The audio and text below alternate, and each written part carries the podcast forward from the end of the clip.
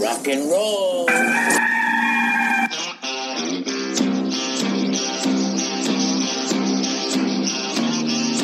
It's your daily dose of all things Gamecocks on the Inside the Gamecocks podcast. Here's JC Shurburtt. Good morning. Good morning. It's the Inside the Gamecocks podcast with JC Shurburtt here on a Tuesday, December 15th. Want to say a special shout out to my mother, uh, Martha.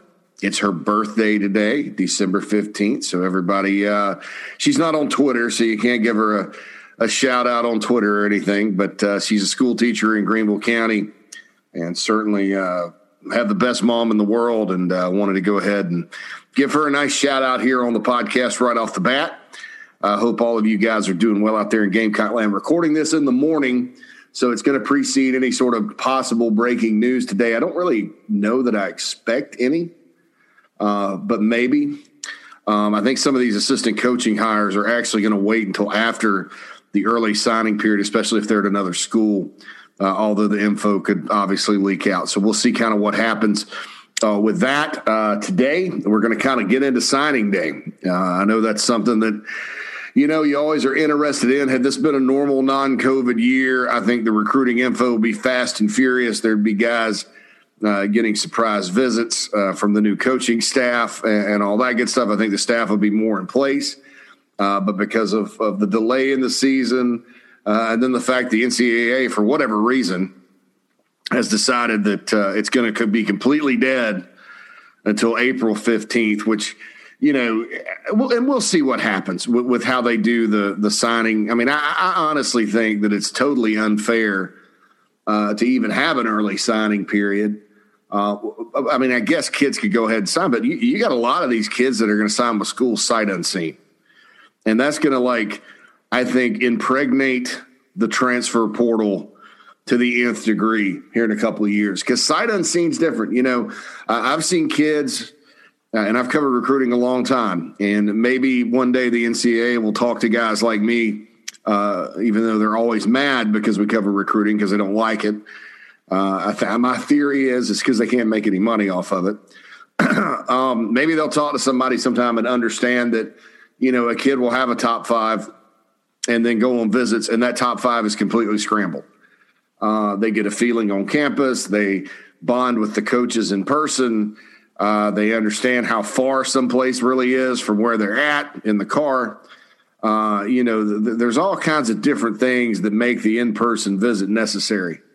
Um, and and credit to some guys like um, Nick Ouzts, uh, the tight end going to Alabama uh, from Rock Hill you know, he he and his dad or, or mom or whoever got in the car and drove to Tuscaloosa, and, and they couldn't meet with Nick Saban or the coaching staff, uh, but they got out, walked around campus, and saw it, and kind of got a good idea, a good feel for the place. So credit for those guys, but not everybody can do that. You know, not everybody's mom and dad can get off work and go take them all over the place and that kind of thing, uh, especially during this era. So, you know, I, I think it's it's very unfair. Uh, you know, the NCAA is always talking about fairness, and people are talking about you know the what's in the best interest of student athletes. Uh, I think it's unfair to have a sign to not push the signing period back to at least maybe when you you get a week a week's worth of visits in in the spring, or two weeks, or something like that. Uh, but but I don't think they care about recruiting. I think they, they they kind of like to tinker with it and try to kill it and all that good stuff. But it just doesn't work that way. You know, I, I call it the the Jeeves approach because I think some people in Indianapolis are under the impression, even though billions of dollars are flowing in with all sports, that it's like it used to be in the 1910s, where you know Jeeves, Jeeves, put on my sweater and I'm going to go out here in the yards today and put on the leather helmet and and root, root, root for the old boys, you know, win one for the Gipper with the leather helmet era, and everybody's just standing out there and with their letter jacket on or, or, their fraternity, you know, jacket on, and then they go to the frat house afterwards and, and drink a nice, you know, Chianti or whatever Chianti. I probably screwed that one up, but it's it's an Ivy League approach. It's an ivory tower and Ivy League approach by the NCAA, and and the you know the Ivy League's the Ivy League, folks. Uh, this is real, real life football. and um, so I, I think they take that approach sometimes, like like it's just you know, well, you should just go to college for the college and all that good stuff. And that's just unrealistic and not true. And so instead of facilitating an opportunity for student athletes to make good choices, you know, they want to, you know, keep them off campuses and and and, and you know eliminate visits and things like that. Now, I wouldn't, I would never advocate for, you know, big large groups of visitors coming in during COVID. That's not what I'm saying at all. But I, I think you could have limited it and social distance some guys uh, and, and made sure you could do it safely with a handful of prospects and their parents. Um, maybe not even their parents. Maybe you don't even include those guys. Maybe just include the athletes. But um, know, I don't know. I, I, think it's a it's a disconnect, and and obviously too, if you even if you'd have done that, they, they weren't going to be the same because part of an official visit is going and mixing with the suited body and all that. So I see that, but I I at least think they should have been maybe allowed to meet with the coaching staff uh, you know, maybe maybe you meet on a nice day out, outside in a park, six feet away or whatever. Uh, but this whole notion of being completely dead, you know, is is going to cause some guys to make some bad choices. You know, Carolina or otherwise, in my opinion. Um, so that's that's really tough. I think with this early period and then the period in February, and, and I don't understand why. You know, you're moving everything else back. I don't understand why this wasn't moved back. And uh, my guess is there's probably some coaches out there that have pretty good classes right now that don't want it to be moved back. Uh, you know, so we'll see kind of what, uh, or some administrators that just are clueless. I don't know, but uh, that's that's where we're at right now. And so the Gamecocks are going into signing period. Uh, you know, I would not expect huge numbers. Uh, I would not expect the team ranking to skyrocket. It's low right now and it'll remain low uh, for a while, and it may not finish very high. You know, because if you think about it, Carolina's probably going to hit the transfer portal. Those guys don't really count when you're doing the team rankings, uh, that type of thing. But I would not focus on that. I'd focus on the individual players that you're getting. And, and look, there's some good ones. Uh, you know, and I was very encouraged uh, by the report today on the Big Spur from my good friend and colleague Tony Morrell um, that uh, you know, you, have got Nick Barrett, the big D tackle from Goldsboro, North Carolina. Um, and uh, I think he's good. And I think he's a guy you want to get 6'4, 320, super sleeper. There's one where cutting down all recruiting activities has helped the Gamecocks. Because some other schools that kind of recruit Eastern North Carolina, before they were able to go see him, and and and the recruiting analysts and stuff weren't they they had some questions about his height. Is he as tall as he's really listed? Which I don't know. He looks tall enough on film. Heck, even if he's six two, he's a good player.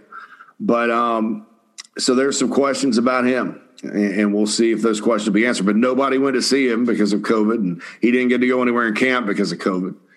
Um, and the the old staff loved him. So, and I love him on film. I think he's one of the most active defensive tackle prospects I've seen. But you know, is he six one, six two? That would be the question, and um, that other people had about him. Uh, and so we'll see. Maybe he's not quite six four. I don't really care because I've seen a lot of six one, six two D tackles with with his type of ability, get good leverage, uh, and play well on the interior. And, and, you know, sometimes I'd rather have that six one, three hundred pound guy than maybe a six four, two two seventy guy that gets pushed around. Uh, O'Mega Blake is signing. Uh, he reversed course publicly. He was going to wait. Devontae Holloman is his coach at South Pointe, one of the best athletes in the state this year. Uh, they're probably going to have to start him off at wide receiver, uh, in my opinion. So, you know, is he really 6'3, 190 now? Again, nobody's seen him. Uh, I'm not trying to question uh, his information. but uh, you know, if he really is that big now and he can still run and had a productive year on the field, look out. You know, and, and look, I, I've I sort of thought maybe defensive back for O'Mega for a while, and, and he could still end up there. But but I think after watching him and looking at the needs of the Gamecocks, I think you have to play him at safety. I mean, sorry, at wide receiver to start off with. Marcellus Dial from Georgia Military, Woodruff kid, Spartanburg County. Uh, he's signing with the Gamecocks, probably enrolling early. Uh, uh, he's a guy that you know, without junior college football this year, he may he may take a while, you know, but but he's an older player, and certainly his film from Woodruff stacked up. wasn't a whole lot of junior college film. Um, but you know, if he can come in and work hard and contribute, that's great. Colton Gother, I keep getting told five different ways to pronounce his name. I liked Gauthier. I thought that was more fancy, but I was told it was Gother. Uh, the quarterback from Georgia, that's been the quarterback in this class, he's signing and enrolling early. You always need guys at that position to come in and compete. And then Sam Reynolds, the track guy from Alabama, uh, who actually, from what I was told, became a better football player this year. Everybody always knew he was fast, but he had some good moments uh, for Thompson High School in Alabaster, Alabama this year. And so, you know, that was a good evaluation by Bobby Bentley uh, over there getting him because he is fast and I think he can help. You need speed. So, you know, Derwin Burgess is not commented one way or the other about signing. I think Caleb McDowell is going to sign, although he has not confirmed that. Last I checked, you know, he was good, but that was a couple of weeks ago. So hold the phone there uh, on Caleb McDowell. Isaiah Norris uh, from TL Hanna, who's another Georgia military junior college corner, uh, is a guy that could potentially sign. He's committed to Middle Tennessee, probably going to flip to Carolina. Tennessee also, the Volunteers offered him. So, uh, you know, I, I, think that's a good guy. You know, More Norris is uh, uh, is a guy that uh, you know played in the state, and, and I think that if you're going to hit the JUCO ranks, you know, hitting the JUCO ranks for guys that were in-state guys is usually a a good winning recipe. So we'll see kind of how that goes, but those are the guys expected to sign, and you also have guys that are committed, you know, in this class. Uh, John Darius Morgan, he said he's holding off. There was some bad film of him in a practice drill that circulated the other day, but I'm not as, uh, you know, not as concerned about that. TJ Sanders has said he's going to hold off. I don't know why. I can't rule out an 11th hour, like, I don't know, sign. I, I don't know who else is really on him. I mean, I guess Indiana. Indiana's having a heck of a year. Can't let Indiana come in and beat you on TJ Sanders. At the same time, I think the fact that Indiana's offered is a positive because if anybody can evaluate pretty well, I think it's the Hoosiers up there. Uh, but they need Sanders, and, and, I think they'll keep him, you know, in state. Uh, at the end of the day, that nobody's heard from Jordan Davis from from Creekside. They were in a playoff run, so that's kind of what you're looking at right now, uh, as far as guys that will sign. You know, you can't rule out anybody being a uh, a uh, a surprise.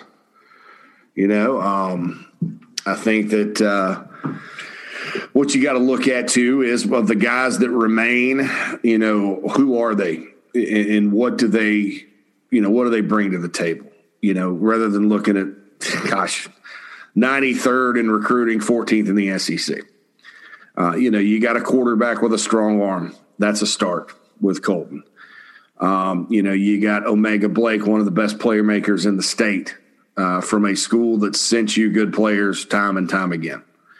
You know, you got Sam Reynolds, who's a track star, speedy guy, kick returner, slot guy. You need a guy like that. You know, you got Nick Barrett, a big athletic defensive tackle. You know, um, so you go up and down. You got Marcellus Dial, an older corner who's from within the state, uh, who had good high school film, just academically had to go to GMC. Uh, you know, and so, that's your starting point. You know, even if it's five or seven, five to seven guys, you know, that's your starting point. And then Carolina's just going to have to do like like Ole Miss did last year, and some of those other new coaching staffs. So that's the, the reality of changing coaches these days. Uh, you know, especially during COVID they're just going to have to go see what's out there and go go pick and choose. I mean, you could see all kinds of things happen. You know, whether that's you know late blooming JUCO, late late qualifying JUCOs, whether that's you know transfers from other schools. The portal is going to get really big here soon. Uh, whether that's high school guys that were late risers, which like the kid from Alabama they offered uh, the last week, the, the safety that had seven special teams touchdowns this year. You know, that's a late riser, you know, from Montgomery. So yeah, go get him. Um, and you piece it together. You know, I, I think South Carolina has a good nucleus of players coming back, should they all come back. And um, you know, you you add these guys to that. Now there's certain positions though You know, like D tackle where you need older depth. You know, uh, I, I think linebacker is a place that you need players. Period. Right now, there's a lot of question marks at that position.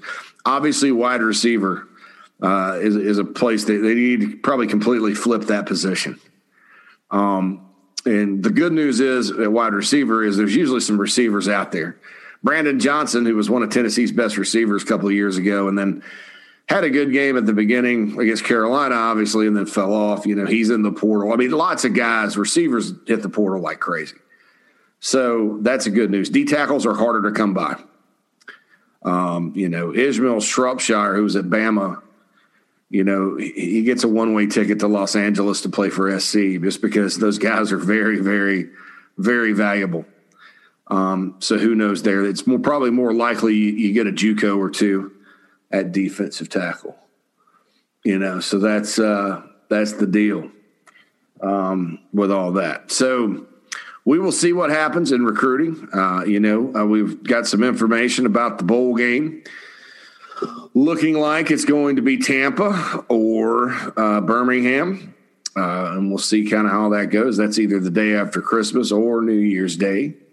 Uh, I know that a lot of people, when they got the news yesterday that T Rob and Kyle Krantz were going to come back and coach the bowl game, they just don't want any part of it. Um, I, I understand the emotion there because, you know, those were two Muschamp guys. They were part of a lot of bad times, you know, and and and I, and I understand the relief of change, you know, and and I, I understand that, you know, people were more likely to be excited about the bowl if Mike Peterson was calling the defense, but you know, the bottom line is those guys were never told get out. You know, they kind of took it upon themselves to go. Uh, they were never told they weren't coaching the bowl. They were never told anything like that. Um, as far as I know, they were told the same thing everybody else was, and they just interpreted it differently. So they're coming back, and you know, I, I still don't know that it's overly negative as long as the players want to play in the bowl game. I don't see it as being this negative thing. Everybody's worried about getting blown out by whoever or whatever, uh, but I, I, don't see it as this big negative deal. Uh, you know, I think that this program you know, the, the, worst thing sometimes somebody can say about you is they don't say anything at all in college football because you need exposure. And, you know, you have a chance to go play the day after Christmas when nothing else is on TV at noon on ABC against somebody. People will be watching, or, or on New Year's Day where, you know, your highlights are getting played the whole day and your scores up there the whole day. I mean, it's not a bad deal um, to get relevance. And, you know, who knows what will happen, you know, in terms of who's available and all that for the other team. You know, South Carolina's not going to play in a bowl game against an SEC team. On top of all that, you know, you keep seeing teams bail out on games in all sports now because of COVID. So you don't even know if Carolina, even if they accept the bid and go, you know, to do all that, you don't even know if they're going to be able to you know, play? or the opponents going to? I mean, people were talking about Liberty the other day. I mean, Liberty's had bad COVID issues. You know, Wake Forest uh, is a team that people are saying they're going to play. They've had issues. You know, all the little conference teams, they'll pop up and have COVID issues in a heartbeat. Uh, and so you just don't know. You know, my hope would be if you're going to accept a bowl bid, bubble your guys up, you know, keep them ready to roll. But, you know, if it's January 1st, you know, you've got Christmas, you know, people going home for Christmas before that. Um, so I, I, think you're probably more likely to have your full slate of guys if you played December 26th, and you know, then the guys get to go home for uh, for New Year's, and and the players will get a nice two week break uh, if you go to the the Gasparilla Bowl, in my opinion, in Tampa, and I'm sure you know, Tampa is a nicer trip than Birmingham. So we'll see kind of what happens with COVID and all that. But I, am you know, I'm in favor of taking the bowl game just because more practice, you know, a chance to play again, a chance to maybe. I mean, look, Carolina. Let's face it, against Kentucky and Georgia, where they were were not competitive. Um, so another chance to go be competitive and maybe win a game. Um, you know, I, I don't think that some of these teams out there that Carolina's projected to play are as strong as Kentucky and Georgia. You know, um, they're probably about like Missouri, you know, at best. And Carolina played Missouri within a touchdown. So I think there's a chance to be, you know, competitive and, and all that. Um, and you know, sometimes when you're when you're getting beat and you're giving up points, and you know, mentally, you do it week after week after week, and all of a sudden, you know, it's just it's steamroll, and you need a break. You know, you need to get away from it for a while and come back ready to roll. And so, you know, my point of all that is there's nothing that says South Carolina cannot be competitive in a bowl game, depending on who they play. You know, I don't think they're going to match them up with anybody ridiculously difficult. You know, I saw something where they played Georgia Tech the other day. Georgia Tech, I think, is pulled out of the bowl thing. So we'll see kind of what uh, what happens, what occurs with all of that moving forward. So early signing, bowl talk, assistant coaches are coming. Um, you know, I, uh, from what I hear behind the scenes, I think you guys are going to be happy uh, when it comes to assistant coaches, but maybe not. Uh, I think sometimes it's a crapshoot. Everybody was awfully happy with some of the Muschamp hires and critical of some of the other ones. And it ended up the ones they were recruiting, you know, were, were critical of, uh, ended up being the better assistants on the staff. So, all right. So there's two ways to get in the mailbag, and we're going to rock the mailbag right now. Uh, you could tweet to at the Big Spur Pod, or you can email inside the gamecocks at gmail.com. And so we got one on Twitter. Well, Scott says, had no idea there was a Gamecocks podcast. I'm catching up on the Big Spur Pod with JC Shurburtt. Thanks, Scott. Appreciate it. Yeah, there's a lot of Gamecock podcasts, but I, I appreciate you listening to mine. Mine is basically just a monologue, uh, like a lot of guys out there in talk radio. Uh, they just kind of go with go with themselves. I, I, do it on purpose because I have the JC and Morgan podcast where it's Mike Morgan and I, and that works well. But you know, for these purposes, I just I kind of like to get up and just talk Gamecocks, you know, for 45 minutes an hour and interact with all of you in the mailbag, and that's all good. We will have guests from time to time, but that's about it. Um, Cox School says, "All right." He's got a big long thing here. JC, mailbag question. JC, do you see a disconnect between Gamecock media and admin and fans on the coaching search? All the fans I know wanted Freeze or Napier, but it felt like the media and admin wanted Beamer. We have no choice but to get behind Beamer now, but it seems like our wishes were just ignored. This feels like the latest incident of where the wishes of our media admin were opposed to those of most fans. I feel a divide there and wonder how to repair it. I know you defend Tanner, but I think many of our problems are because of his poor choices in leadership. Anyway, your thoughts on this disconnect between Gamecock sports media and admin and the average fans? Thanks for the podcast. Even when I disagree with you, I enjoy the show. I don't think it's. I don't think you're in the majority here. Uh, I think the vast majority of fans, and, and I'm you know, I'm supposed to keep up with this too. It's not just fans on the Big Spur; uh, it's fans on social media, Facebook, Twitter you know, people I know, and and they, it was not like the fan, the media, and Ray Tanner shoved Shane Beamer down anybody's throat. Certainly, there was probably about twenty five percent of the fan base that, that wanted a guy with head coaching experience. Hugh Freeze was never going to work out. Okay, I'll just tell you that right now. It just never was going to work out. And if you look at Auburn's search, they're saying 0% Hugh Freeze. So read between the lines there. Uh, Napier had every chance. Uh, they considered him strongly, but in the end, they went with Beamer. So I don't, I don't agree at all, and I don't think it's factual to say that the average fans out there, all of them, like there's this majority of fans, like you know, eighty percent of the fans or whatever wanted somebody else. I, I, uh, I didn't see that before he was hired, and I don't see it now. Now, was there disagreement? Absolutely. Um, and I think it's silly to blame the media. Um, and I get, I get, boy I mean, I, I intentionally during this coaching search did not do a whole lot of politicking for Shane Beamer because I, you know, I didn't feel like that was right. Uh, I felt like, you know, some other folks we're looking for in the media, we're looking for reasons to criticize Billy Napier, who's a good coach, or to trash other coaches because they wanted Beamer. And and look, I you know, I wasn't going to do that. Yet I still get accused of anything I said positive about the guy. It's like ah blah blah blah blah blah blah blah. Um, and, and so I don't, I don't think the media had much to do with it at all. I, I think a lot of people in the media, you know, like the idea, you know, because they like Shane. Um, and it wasn't just the local media, uh, you know, and, and I think a lot of people out there that really matter as far as the players uh, who actually played here and things like that really wanted Beamer. Um, and, I, I, don't think that, you know, under any circumstances, is, is, is, it this thing where the vast majority of average fans didn't want him? Um, maybe the ones you know, but I don't think that's all the fans. And, and look, I'm I'm paid well to kind of keep up with that stuff and keep my finger on the pulse of, of what most people are saying.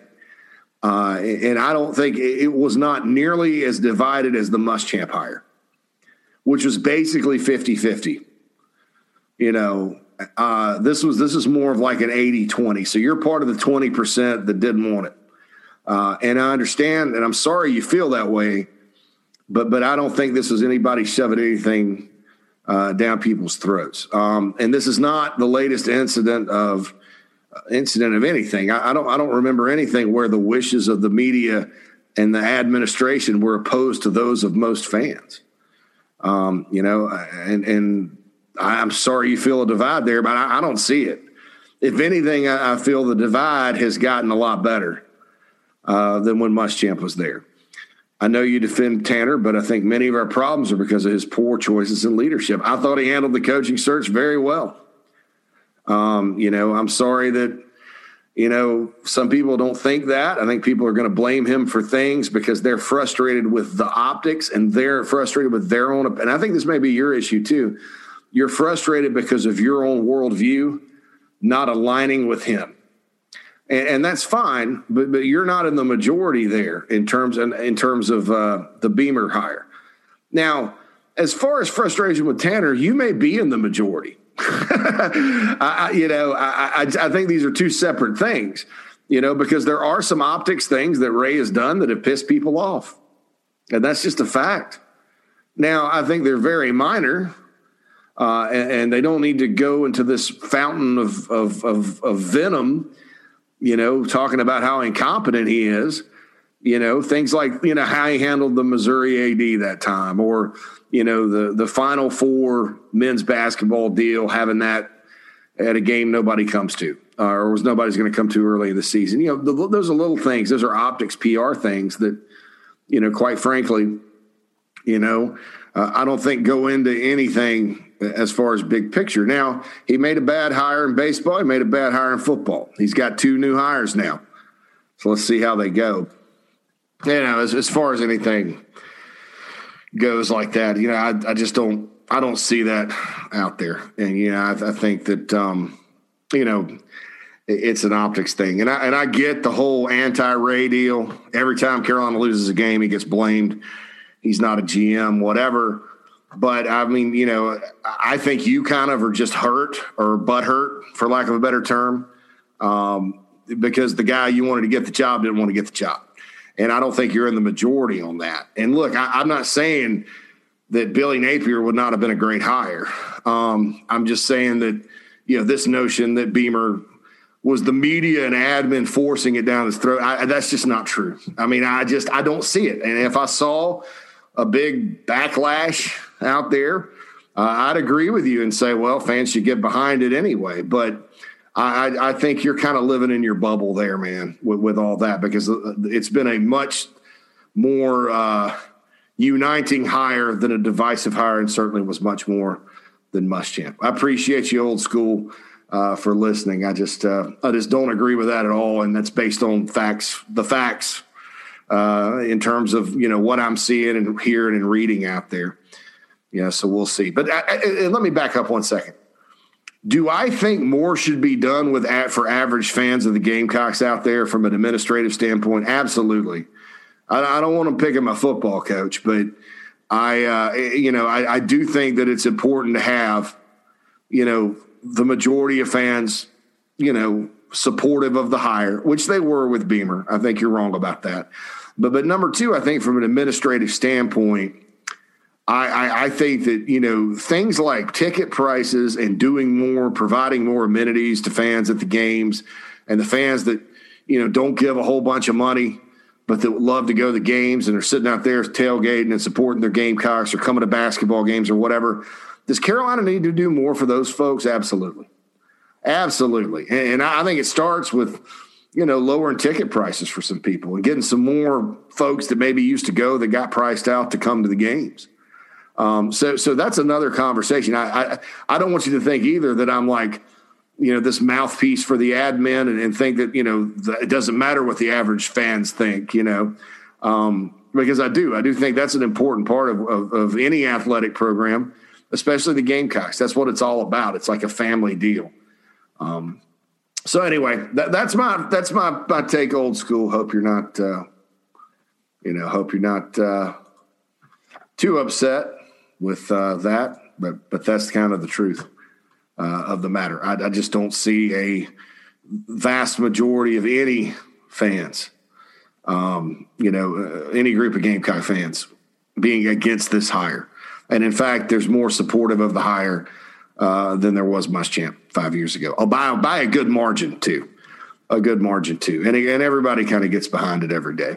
So I don't I don't see, you know, I, I think that's kind of a the media and Mad Men, I think it's kind of a conspiracy theory thing. All right, Seth says, why is the narrative that the state of South Carolina does not produce talent? Uh, not to say it's all five and four star, but a bunch of three star types that can be developed to play football in the upstate. Has watched a ton ton of players go on to play Power Five football and be successful. Your thoughts? Love the podcast keep up the good work. I absolutely agree, Seth. I, I don't, you know, I, I, think it's, you know, Bud Elliott had that uh, article where it was like, you know, these players from South Carolina were inside the top 350 when Beamer was here. And, you know, number one, 350 is arbitrary because there's sometimes up to 400 four stars. So 350 is sort of a little arbitrary. Um, number two, yeah, some of those guys that everybody went out and saw, you know, because there was like, you know, there was an actual Shrine Bowl practice where you watch guys develop and uh, you know you could evaluate them well and most everybody played in the shrine bowl and you know there weren't guys going to img and you know the high school football you know year round situation in the state was a little better and you know jv football wasn't getting canceled. So you had guys that developed. I mean you know so, so yeah you do have three star types that, that they get that rating, but they could be, you know, really good players, you know, especially in the state. So, you know, I, I think that there's there's two, re- you know, number one, it's always going to be cyclical. And look, there is a myth out there too, just because of the big names uh, that came out in that 09, 010, 011 period. You know, when you when you get Gilmore and Jeffery and Lattimore and Clowney, like right right there, you know, and they all go to the same school know, those are all those are four difference makers, but that's four guys. That's four guys. You know, it's not it's not a situation where, you know, there was this bevy of talent, you know, in the four and five star range in South Carolina. You can go back and look at those rankings all you want. Uh, and say, well, they were inside the 350. Well, I could probably tell you that half of them probably busted. You know, and then the guys like DJ Swearinger, uh, you know, uh, ended up outplaying them. You know, Justice Cunningham got drafted.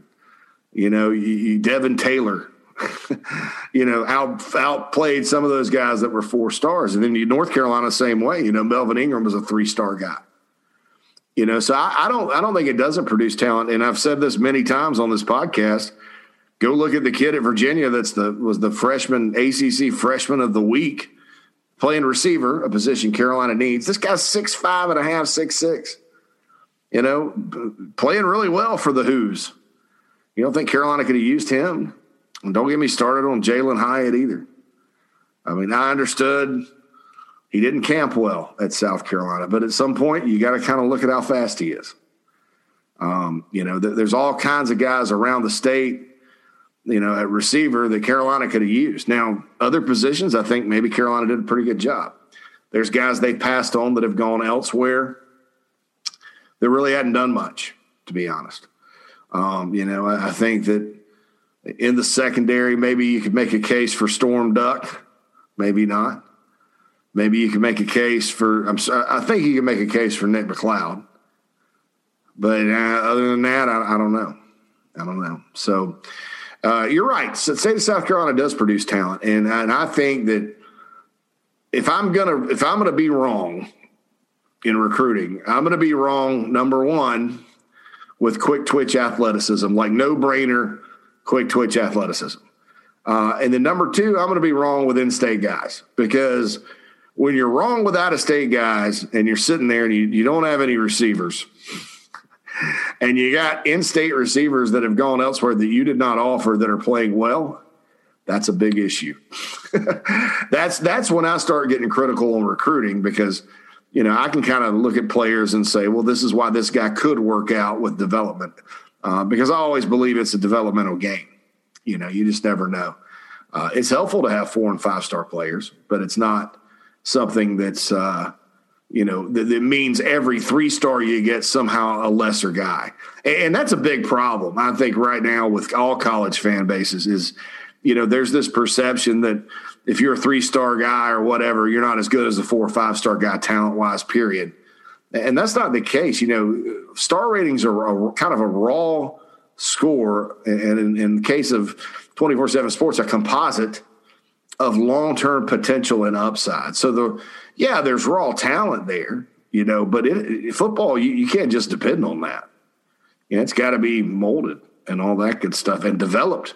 So, so you could be more talented than player X coming out of high school when you're when they evaluate you your junior or senior year and have that five star rating and the three star behind you he starts developing and you get lazy and all of a sudden you're not even close to him talent wise it fluctuates so that's a good email seth but i tend to agree with you about south carolina uh, recruiting um Nathan says 2018 UNC versus 2021 USC.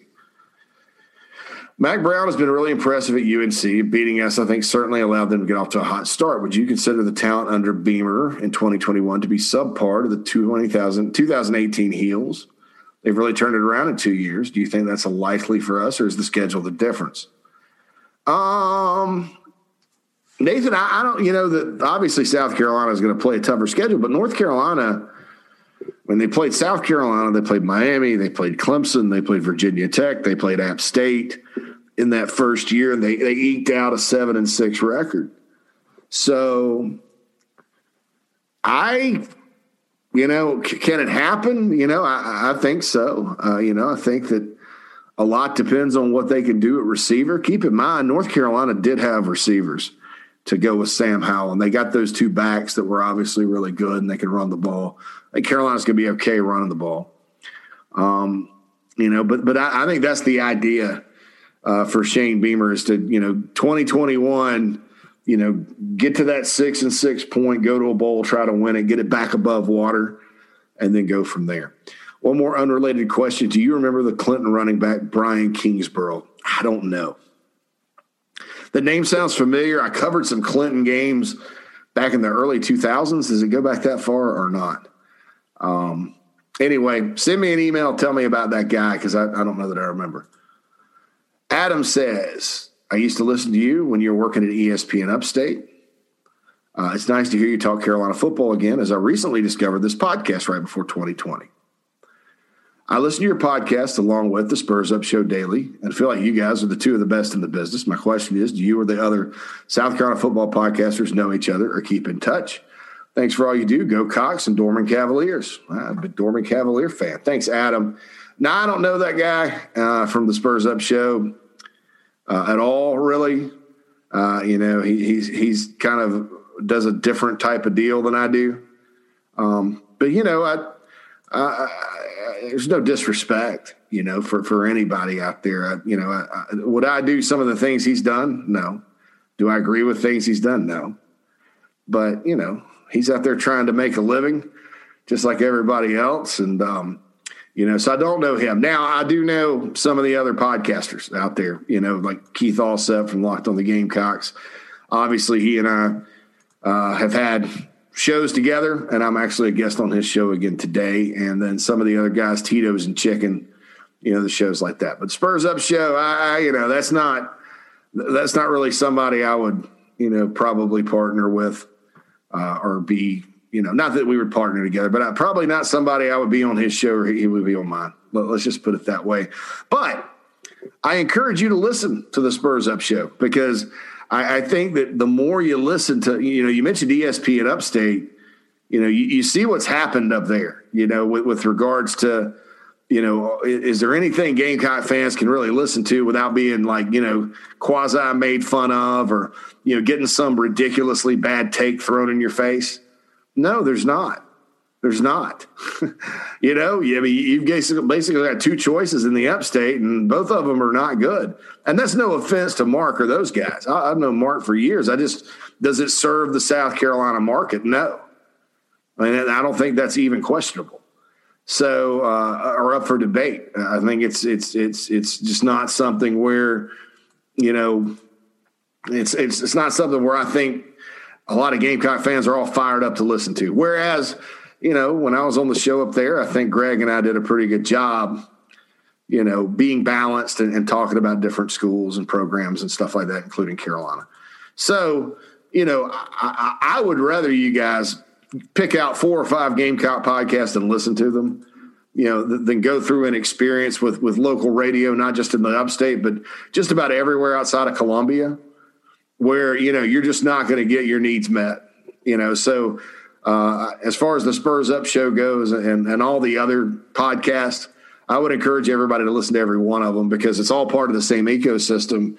And I think it, the more people that get into podcast and listen to podcasts, the more listeners we all have, uh, and, and, the more it kind of, you know, goes to show you that uh, the other medium is uh, is dying a little bit and probably needs to change uh, to fill the needs of listeners. But Adam, I really appreciate it. Thank you for your uh, question there. All right, that's all the mailbag for today. And uh, it's going to be a little short show. Okay, so early signing tomorrow. We'll have coverage throughout the day on thebigspur.com and also right here on Inside the Gamecocks. Uh, also, tomorrow I'll be on with JB and Goldwater. Uh, and I encourage all of you to go out and get Speaking of local radio, this is a local radio slash podcast thing. I would encourage everybody to do this. If you like the live local radio, uh, go download their app, the JB and Goldwater app, and uh, they stream it every day. Uh, Jamie Bradford, Darren Goldwater, they're really, really good. If you're a Gamecock, you're going to love it. If you're a Tiger, you're going to love it. Um, it. It's absolutely the best uh, originally generated local radio show statewide. You know, uh, it's at a different time slot than Sports Talk with Phil, uh, but during the day, it's, it's, the best you could probably get. And you know, you get their app and you just you just stream it like you listen to a podcast, and then they have things in podcast format as well. Uh, so JB and Goldwater, I'm a guest every week at 12:30, every Wednesday at 12:30. Uh, looking forward to that tomorrow, along with some early signing stuff. Until then, keep those uh, five star ratings coming on the Apple uh, podcasting store. And uh, we'll holla at you soon, Gamecock Nation. This is JC Shurburtt inside the Gamecocks podcast. Have a great day.